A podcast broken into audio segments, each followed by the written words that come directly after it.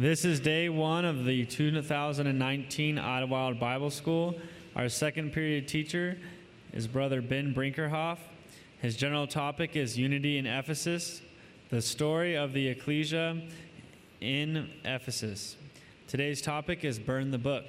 Before have, starting class, our brother Jesus is going to read Acts chapter 18, starting at verse 24, and he's going to conclude in chapter 19 on verse 10.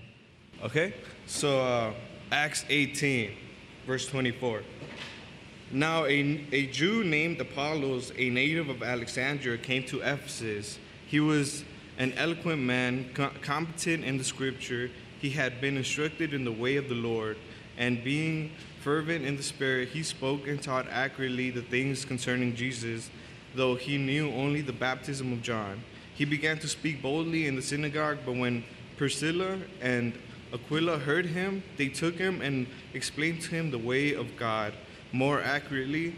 And when he wished to cross to Achaia, the, the brothers encouraged him and wrote to the disciples to welcome him. When he arrived, he greatly helped those through grace who through grace had believed, for he powerfully uh, refuted the Jews in public, showing by the scripture that Christ was Jesus. And it happened that while Apollos was at Corinth, Paul passed through the inland country and came to Ephesus. There he found some disciples, and he said to them, Did you receive the Holy Spirit when you believed? And they said, No, we have not even heard that there is a Holy Spirit. And he said, Into what then were you baptized? They said, Into John's baptism. And Paul said, John's baptism with the uh, John baptized with, with the baptism of repentance, telling the people to believe in the one who was to come after him, that is Jesus. On hearing this, they were baptized in the name of the Lord Jesus. And when Paul had laid his hands on them, the Holy Spirit came on them, and they began speaking tongues and prophesying. They were about 12 men in all. And he entered the synagogue and for three months spoke boldly, reasoning and persuading them about, king, about the kingdom of God. But when some became stubborn and continued in unbelief, speaking evil of the way before the congregation, he withdrew from them and took the disciples with him, reasoning daily in the hall of Tyrannus. And this continued for two years, so that all the residents of Asia heard the words of the Lord, both Jews and Greeks. Good morning. They do that here. That's good. Greetings in the name of our Lord Jesus Christ. I bring with me the love of my wife, Alyssa. And I've been asked specifically to bring the love of your brothers and sisters in the Christchurch North Ecclesia. I look out at the people in this room and I see friends, I see former Sunday school teachers, I see those that taught me at Bible school. I see Auntie Christie over there. I was a little terror, wasn't I? Yeah.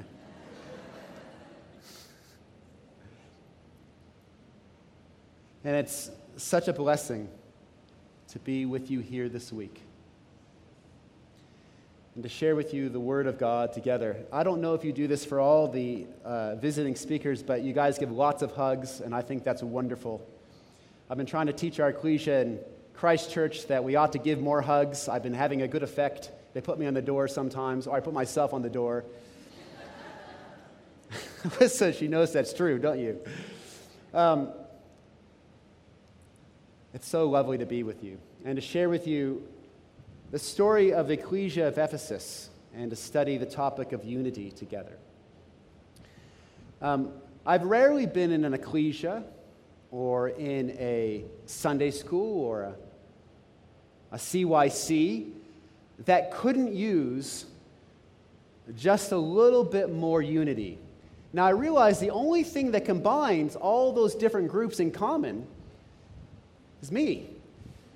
I, I hope I'm not the problem here. I mean, I hope this, this relates to you a little bit as well, that, that, you, that your ecclesias and Sunday schools and CYCs and other groups that you're a part of in the truth that they could use a little bit more of the quality of unity. Why is unity so hard, and what do the scriptures have to say of it? I'll admit that I did not choose this subject by choice. Okay? So, what happened is there was a very ambitious youth group in Australia, and they're conducting a, um, a youth week, and, they, and, the, and the topic for the week was unity. And they asked if I would go over there and speak on that topic. Now, that's not a topic I would choose because, because you know, unity seems like such a big topic, you know? And I remember sitting down and thinking to myself, how do I even begin to study the subject of unity? What do I know about anyways, right? And you, it's one of those deals where you just like open the Bible and say, well, what does Jeremiah 22 have to say about that? You know, I, honestly, I, had no, I didn't know where to start. And so what happened was that the theme verse from the conference was from Ephesians in chapter 4. And so I literally, I, I could do nothing better than to go to that verse, turn over to Ephesians chapter 4, and read it. And this is what I read There is one body and one spirit even as you are called in one hope of your calling, one Lord, one faith, one baptism, one God and Father of all, who is above all and through all and in you all. Now, a good Bible study starts with a question, or so says a mentor of mine. So here's the question that I ask myself Why did Paul have to write those words to that ecclesia. Why was that the necessary exhortation to the brethren and sisters in Ephesus? And answering that question will be the backbone of our series here this week. However, the, the purpose of the series is probably more to uncover the root of disunity within our hearts and encourage us to draw closer humbly as brothers and sisters together. So, together we'll trace the, the history of the Ecclesia in Ephesus and focusing on its many conflicts. Uh, we'll start in Acts, and then we're going to go out of chronological order because we'll start in Acts, but we're going to go next to 1 Timothy. Because when Paul wrote to Timothy, he was in Ephesus. And then we're going to go back to Ephesians and study that for the course of three studies. And then we're going to move quickly to 2 Timothy, and then briefly on the epistles to John and to Revelation, all within the course of the last study together. So that's the journey that we're going to travel together. And if you think about it, what's super interesting about this particular ecclesia is can you think of another ecclesia in Scripture for which we have such an amazing record left of what happened? Think of all the books of the Bible that are re- either written to the Ephesians or to someone in Ephesus or from someone living in Ephesus why they wrote. It's even mentioned in Revelation. So the longitudinal nature of the information that Scripture affords us about this ecclesia allows us to uncover over time the conflicts and the issues that ecclesia was facing and then maybe exhortationally see what that might teach us about how we deal with conflict in our own ecclesias. So we pick up the record in Acts 18. So Apollos arrives in Ephesus, and we know three things about him, right? We know that he was an Alexandrian. Alexandria was a ancient center of learning in the Near East. We know that he was eloquent in speaking, and we know he's well versed in the scriptures. And I just want you to consider for a moment what importance that people put back then on rhetoric or the, uh, the ability to speak well publicly. It was something that was taught to all Roman youth because public life was really one of presenting and hearing and confronting ideas through the medium, not of print, of course, but of the medium of public speaking. And if, if Apollos was from Alexandria and he was noted, and one of the few people in Scripture, I might have you know, that is noted for being eloquent. Of course, Paul was noted for not being eloquent, isn't he? So, so he, we, we know that he's eloquent and we know that he knew his scriptures. And the reason I point that out to you is for this particular reason. He would have been a very difficult man to have an argument with. And so I just want you to consider that in the light of the last thing we know about Apollos, which is that he did not have the truth. Sure, he had a portion of the truth, he had part of it worked out through his study and through the example of John the Baptist. But he didn't have all the truth. And with all those things in mind, I want you to consider now the man Aquila who, upon hearing Apollos speaking in the synagogue of Ephesus, says to himself, He may be smart, he may be incredibly well spoken, and I may be just a tent maker. But I'm going to confront him because he has not all the truth there's some essential part missing.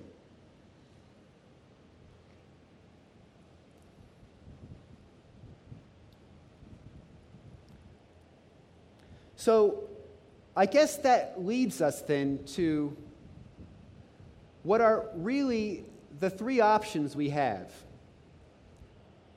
What do we do when there's a conflict in the ecclesia? What are the three options that perhaps Aquila had concerning Apollos? What are the options we have concerning maybe conflicts or issues in our ecclesia that might arise from, from such a, a similar event? How would humble tent makers, not educated like Apollos, instruct one as eloquent and as learned as Apollos was? Well, I suppose they could avoid confrontation with Apollos and remain perpetually disunited. That was certainly an option that Apollos had, excuse me, that Aquila had concerning Apollos. Perhaps they could instead try to unite with Apollos on common ground, such as they both agreed about the baptism of John. And from that perspective, they could rejoice in and share um, discussion one with another about those things which they agreed with one another about. Or they could try to unite on the basis of truth, trying to expound it carefully to win Apollos to Christ and gain a brother in the truth. And as I reflected on it, I just realized that these are almost always our choices. We can choose to be permanently disunited with those around us, finding ourselves in a very small but isolated and safe circle. We can choose unity without truth and be left with very loose ties to many. Or we can choose unity based on truth risking alienating some in the hopes of gaining a true ecclesia. So, really, the options we have, if I could just put a word to each of the various options, are isolation, tolerance, and true fellowship. And the issue before us is that there are such doctrines that require this choice. And what is being presented to us here in Acts is that our understanding of Jesus Christ is one such doctrine. Now, the irony, the true irony of studying unity in Ephesus is, of course, the fact that there was a complete lack of unity in Ephesus. I guess that makes the subject interesting, but also challenging. I discovered this when I opened up the pages of Acts, where almost as soon as the ecclesia started, almost, almost at its very beginning, the ecclesia had to deal with separation. Let me show you. See, Paul returns to Ephesus at the start of his third missionary journey, reuniting with Priscilla and Aquila. By now, Apollos had left and he had, he had gone to Corinth. So Paul again went to the synagogue to bring the truth to the Jews. Now, the record is found in Acts 19, and there we read in verses 8 and 9 And he went into the synagogue and spake boldly for the space of three months, disputing and persuading the things concerning the kingdom of God. But when divers were hardened and believed not, but spake evil of that way before the multitude, he departed from them and separated the disciples disputing daily in the school of one Tyrannus. So Paul separated the disciples. So to summarize, while Paul is clearly advocating unity in Ephesians chapter 4, and we all saw that together, you know, one God and one Spirit and one baptism and one, one salvation. One of the first things he does in Ephesus is to separate the believers from the synagogue. And as I studied this ecclesia, I found some fascinating truths. Okay? I found I found exhortations for separation, such as Ephesians chapter 5 verse 7 and 1 Timothy chapter 6 verse 5. I found exhortations for unity, such as in Ephesians chapter 4, verse 3, which we read. I found huge doctrinal controversies, such as are identified in 2 Timothy chapter 2 and verse 18. I found ecclesial members disfellowshipped, as are identified in 1 Timothy chapter 1 and verse 20. I found ecclesial leaders lusting for power and tearing the ecclesia apart, at least the prophecy thereof, in Acts chapter 20, verses 29 and 30. I found Jesus saying that he hates the doctrine of some so called Christians in Ephesus. In Revelation chapter 2, verse 6. I found an exhortation to love your brethren unlike we find in any other ecclesia in the New Testament, such as we see in 1st of John chapter 4. Many times, brothers and sisters, I just scratched my head and I thought,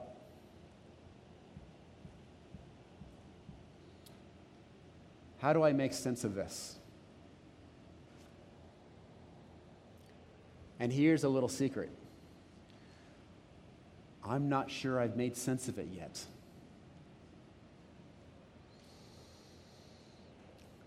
What I want you to know is that there aren't any cheap answers here. This is not a study in which I can turn to a verse, point out a principle, close the book, and rest comfortably that upon application of that single principle that I've identified and can correctly act on this issue. This is complicated. And those of you that I look out on this crowd that have had years of experience in ecclesial life, brethren with years of experience on arranging boards, sisters who have encouraged their brethren in every single one of those issues contemplated on arranging boards, will agree with me, I believe, that this issue is complicated. Do you not?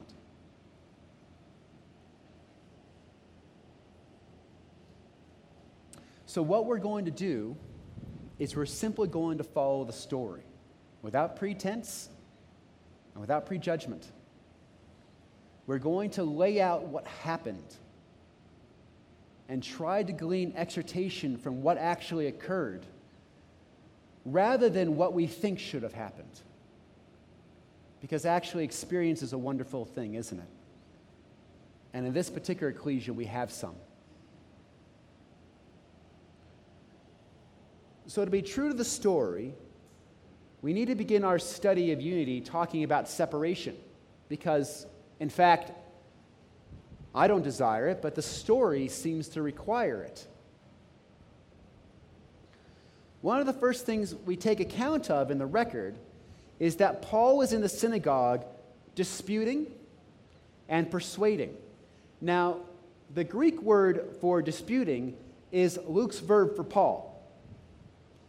I don't know if you're the kind of person that likes to mark things in your Bible or highlight different words or maybe grab a colored pencil, perhaps, and maybe you find the same word used many times, but actually sometimes using a different English word, and you can highlight them all in so you identify them for what they are. And this might be one word to do that with.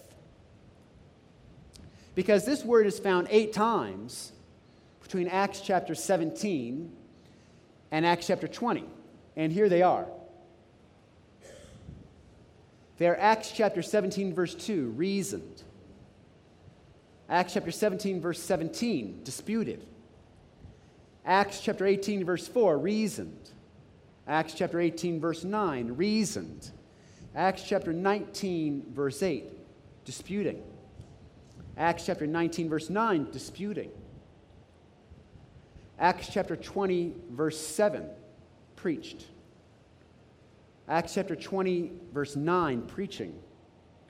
And one last one found in Acts chapter 24, in verse 25, reasoned. And what Luke, I believe, in the persistent use of this word, is getting across to us is that this was Paul's persistent activity to reason out the doctrines concerning the truth and righteousness. So, going back to Acts chapter 19, the direct and perhaps inevitable, inevitable outcome of this insistent preaching, reasoning, and disputing is tension. You see, Paul just won't be quiet. You can imagine the elders in the synagogue saying, Yes, yes, yes, we've heard you. Yes, yes, you'll have, you can, you can, why don't you talk about that somewhere else? What? We don't, we, don't want, we don't want that argument here. We don't want Paul, Paul, Paul. Why don't you take that somewhere else? And he wouldn't stop. You ever had a brother like that? Boy, they got an issue. they got an issue, and they, just, they will just, they, no matter what you talk about, it somehow goes right back to that subject, you know? All roads lead to Rome with that particular brother. And that was Paul in relation to reasoning and persuading and disputing the things concerning the kingdom of God. And as a result of this, some Jews began to speak evil of the way. We're told in Acts chapter uh, 19, verses 8 and 9, and Paul went into the synagogue and spake boldly for the space of three months, disputing and persuading the things concerning the kingdom of God. But when divers were hardened and believed not, but spake evil of that way before the multitude, he departed from them and separated the disciples, disputing daily instead in the school of one Tyrannus.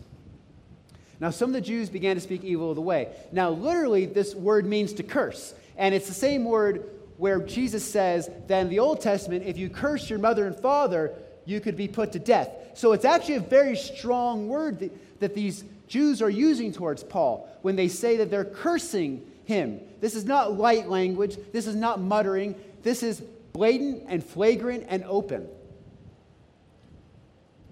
So, in order to shepherd the ecclesia from this abuse, Paul very wisely separated the disciples. So, what's brought about the separation? Well, first and obviously, Paul's persistence in reasoning, disputing and persuading and teaching. And secondly, the hardening of the Jews to that message and the hostility this aroused amongst the Jews. So, so what this makes me think about is that I like to think, and I think we'd like to think, that we are separate from the world today. But what really makes you separate?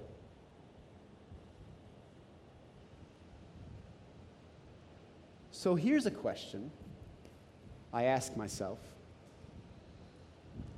Am I willing to reason, to dispute, and to persuade and teach regarding the kingdom of God?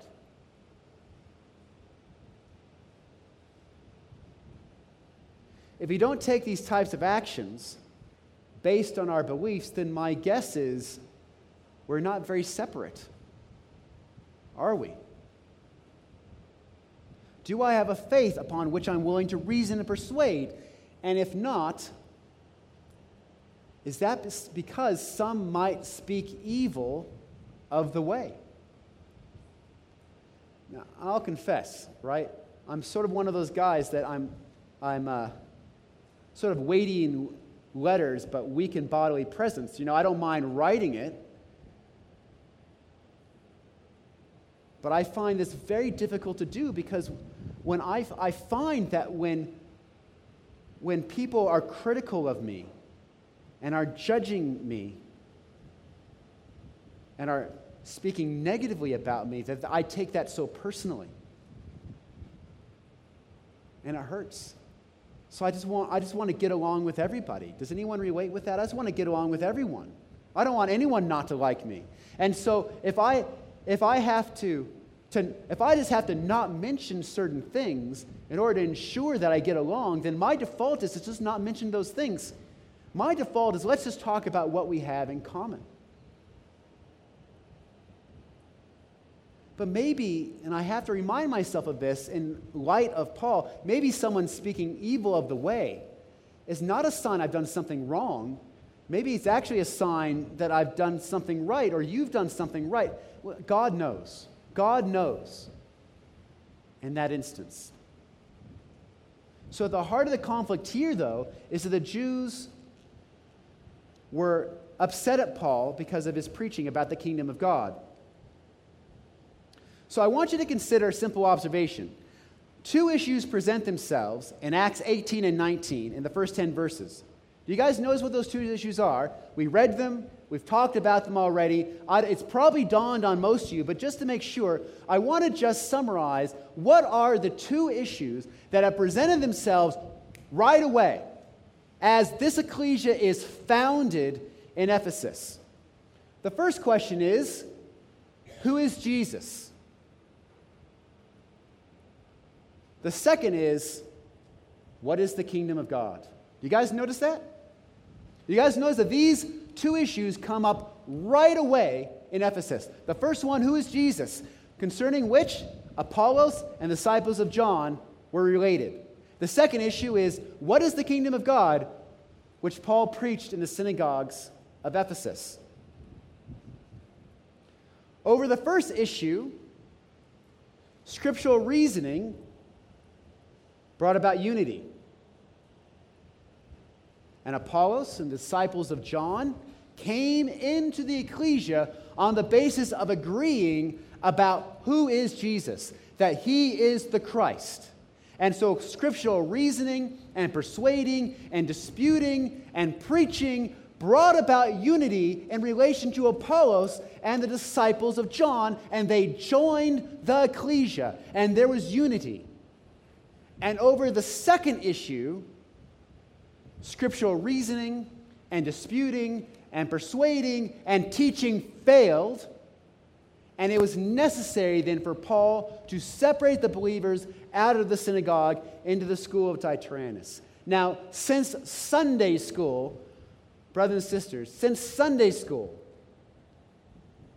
you have known what is the gospel. You have been able to cite it now, some of you, 10, 20, 30, 40, 50 years. My father here has known what the gospel is now for going on 65 years. It is the things concerning the name of the Lord Jesus Christ and the kingdom of God. So, what exactly then do the first, excuse me, the last five verses of Acts 18 and the first 10 verses of Acts 19 teach us? They teach us that the gospel matters. We either reconcile or we separate on the gospel. The gospel unifies or it divides. But the gospel doesn't change.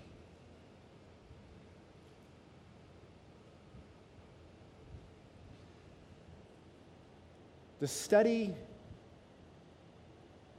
Ephesus and the ecclesia there is to study both unity and separation based on one gospel.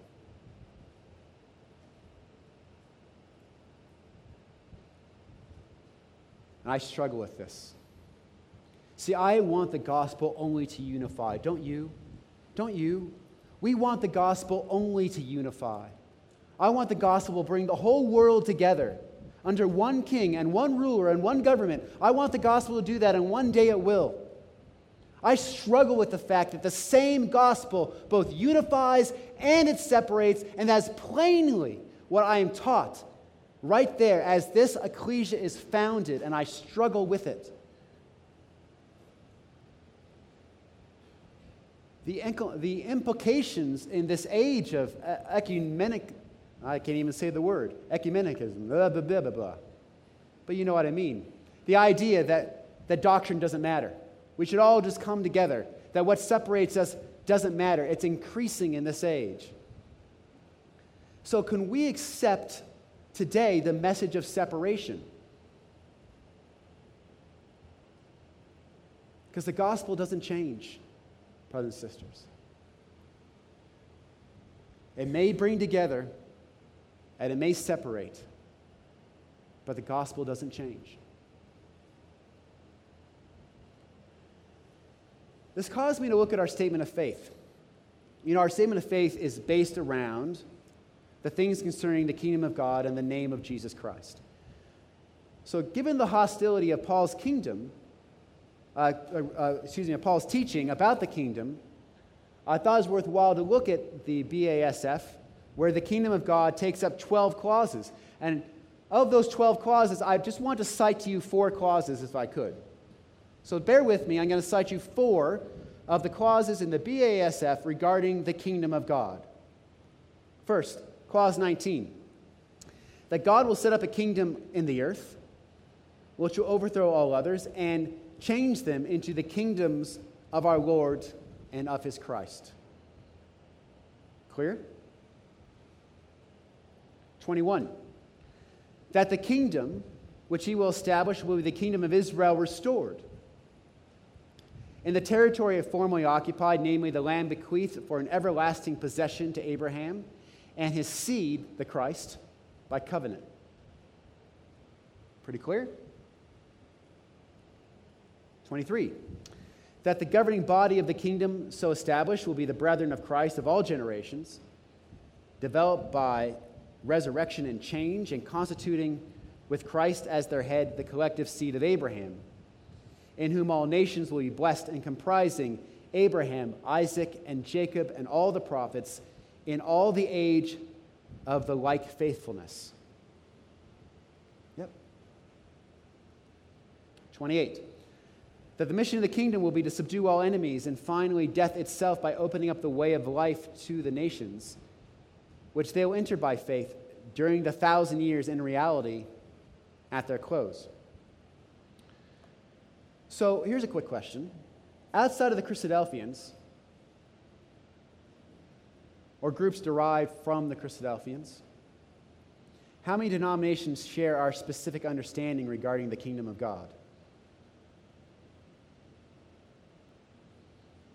None that I'm aware of. Let me, let me quote from some sources I found on the web regarding maybe what some other denominations believe about the kingdom of God. We can, we can almost become so insular that we forget, you know, that other people have different ideas about the kingdom of God. This I took from the, back, uh, the Catholic Catechism. The Catholics believe the kingdom of God, uh, the kingdom of heaven, uh, was inaugurated on earth by Christ. This kingdom shone out before men in the world in the works and in the presence of Christ. The church is the seed and the beginning of this kingdom. Its keys are entrusted to Peter. That's, that's the Catholic definition. Um, how about the Protestants? How about we, we start with the Lutherans? Generally, they speak of three kingdoms kingdom of his power, and this God rules all creation with his almighty power. Two, kingdom of his grace, this being the church on earth, consisting uh, of each one who believes with Christ ruling in the human heart. And three, the kingdom of glory, being above or heaven, where all the dead in Christ await the final day. Okay? The Jehovah's Witness. God's kingdom is said to be an actual government set up by God in heaven. They'll rule over the earth after removing all human governments at Armageddon, Jesus began ruling as king of God's kingdom in 1914. How about the LDS Church? The LDS Church considers the church itself to be the kingdom of God on the earth. However, this is limited to a special or ecclesiastical kingdom until the millennium when Christ will also establish a political kingdom of God However, Latter day Saints believe this theocratic kingdom will be, in fact, quasi Republican in its organization. And I could quote you definitions from the hundreds, maybe even thousands of Christian denominations. We would not find one which we would share in common. There's not a single other denomination which has the truth concerning the kingdom of God for two reasons.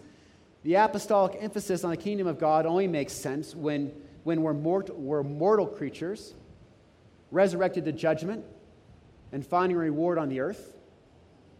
And secondly, when you believe in the return of Christ to fulfill the promises to the patriarchs and set up again the throne of David in Jerusalem.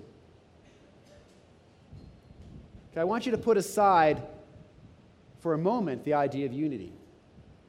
I have a question first. Are we prepared to be separate from the churches? Are we prepared to separate on our basis in the kingdom of God? Because unity means nothing unless it also means separation.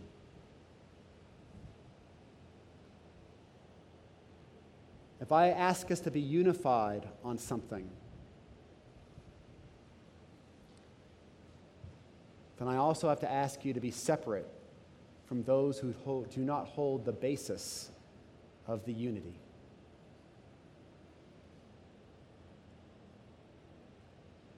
When I gave this class to young people in Australia,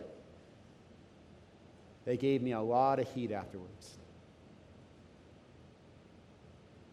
Our young people don't like this message. I got a lot of criticism, a little bit of anger.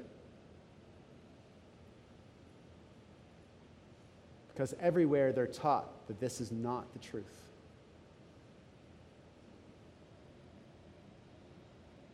Behind many calls for unity is some message in some subtext or, or shape and it's simply that what separates us doesn't matter.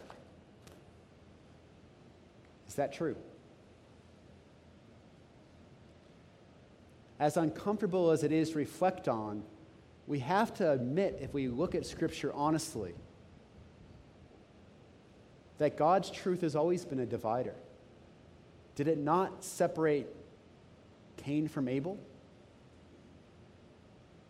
Did it not separate Enoch from Lamech?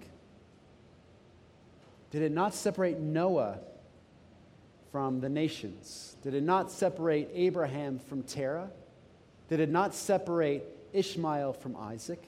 Did it not separate Esau from Jacob?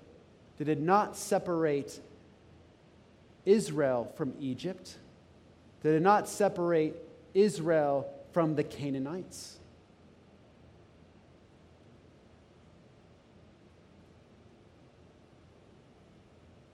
It is always divided.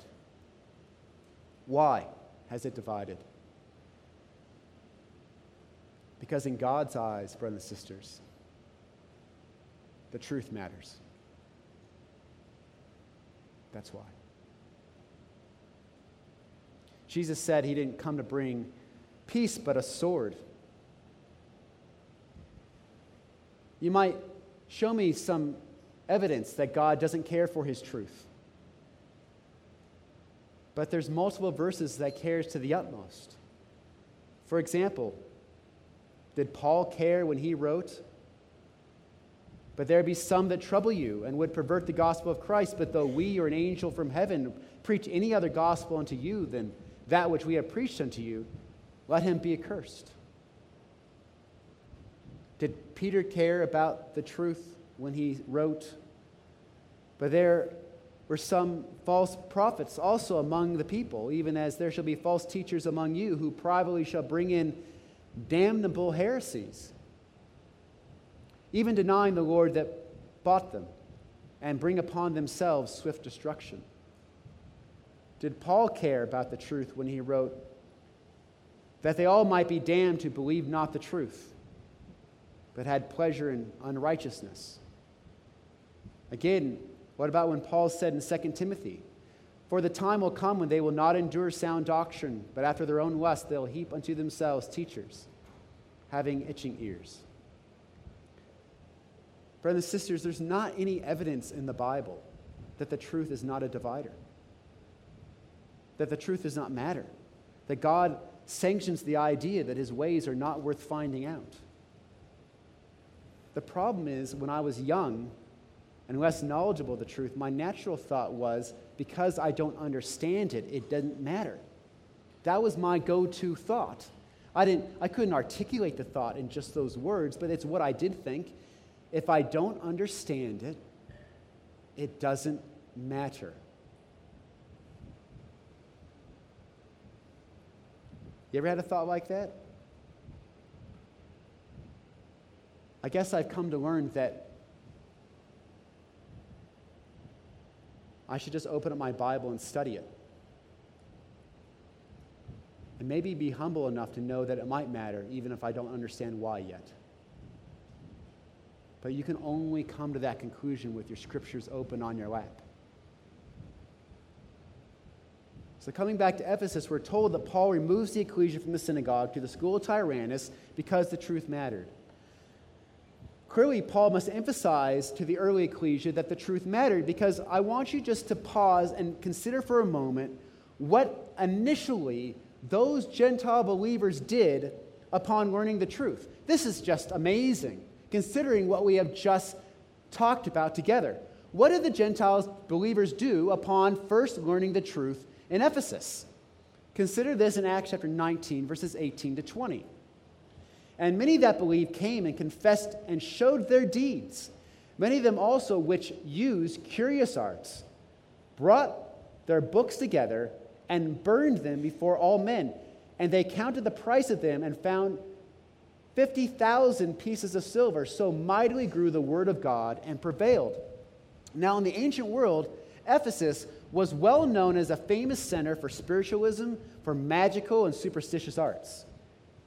So look at the strength of the Gentiles' reaction. Based on the truth, they didn't just forsake their old beliefs. It wasn't just said, I'm going to forsake my old beliefs and ideas. What they did is they took their old books that taught the things they used to believe and they brought them together and they burned them and they said, There's no going back to that.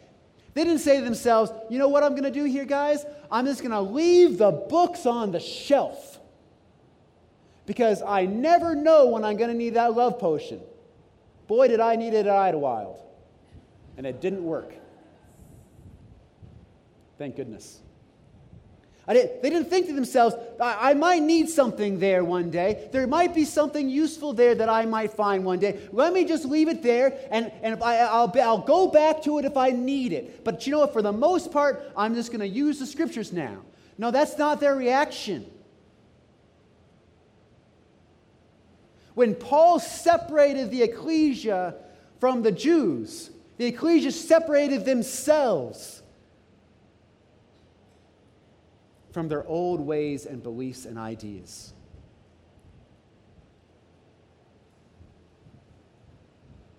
And they burned books, in today's money, probably worth four to six million dollars. There's no mixing truth and error here. It wasn't like, gee, you know, let's just find a nice, comfortable, happy medium.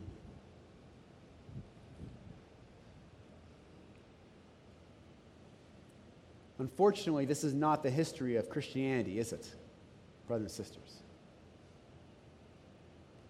You know, when I get back home, in a few short weeks after I get back home, we're doing a public advertised lecture on the Trinity. And I'm preparing for that. And I came across a couple interesting quotes about a man that lived in the era after the apostles had passed away. His name was Justin Martyr. He died in 165 AD.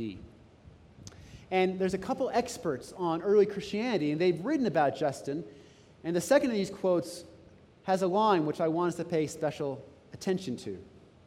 First quote is this from a man named Chadwick Justin was converted, but did not understand this to mean the abandonment of his philosophical inquiries, or even the renunciation of all that he had learned from the philosopher Plato. In fact, the next quote by a man named Weitzman. It's obvious that Justin's Christianity is divided into two halves. One is a philosophic religion which clothes Greek ideas and conceptions in a loose biblical garment. And the second aspect is that of the unreasoned faith of the church, in which the words of Jesus, sacrament, mysticism, and church life combine to form an active unity.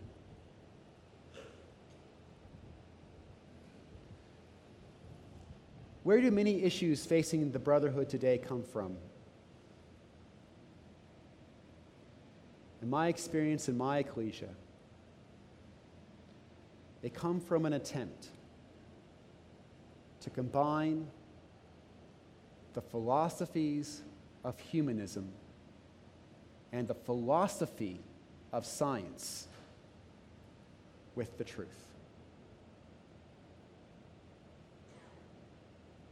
One could argue effectively that the reason that Christianity came to dominate the Roman world was the ready acceptance of the learning of the age into its doctrines. From hence, we get the idea of the Trinity, the idea of the mortal soul, and all that derives from those false doctrines. Because in latter generations, they weren't willing to burn the books. Let's just combine.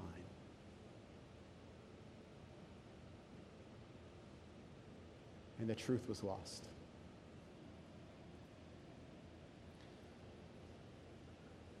So, what's the main point of today's class? I've been told that it's really good to summarize the classes, and I, I can see that that's true.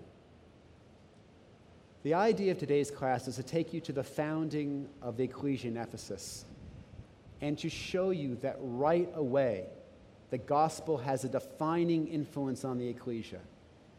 It brought about unity and it brought about separation. And to remind you that I don't think the gospel today is different.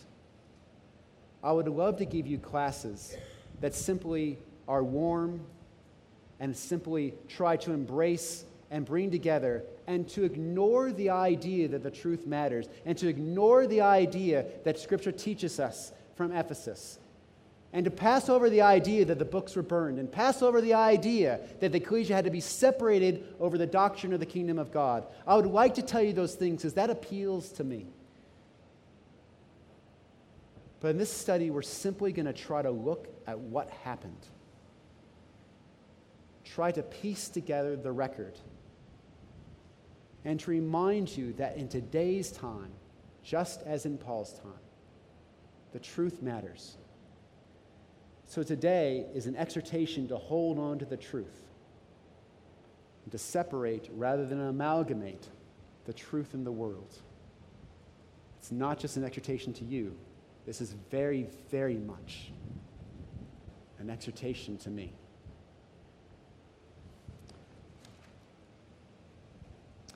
And this exhortation isn't merely mine, because in Paul's instruction to Timothy, which we will deal with in our next class. Why Timothy was living in Ephesus. The ecclesia was starting to bring in ideas from the world. And so Paul would have to write Timothy to say this, which we'll take up in our next study. Take heed unto thyself and unto the doctrine continue in them. For in doing this, thou shalt both save thyself and them that hear thee.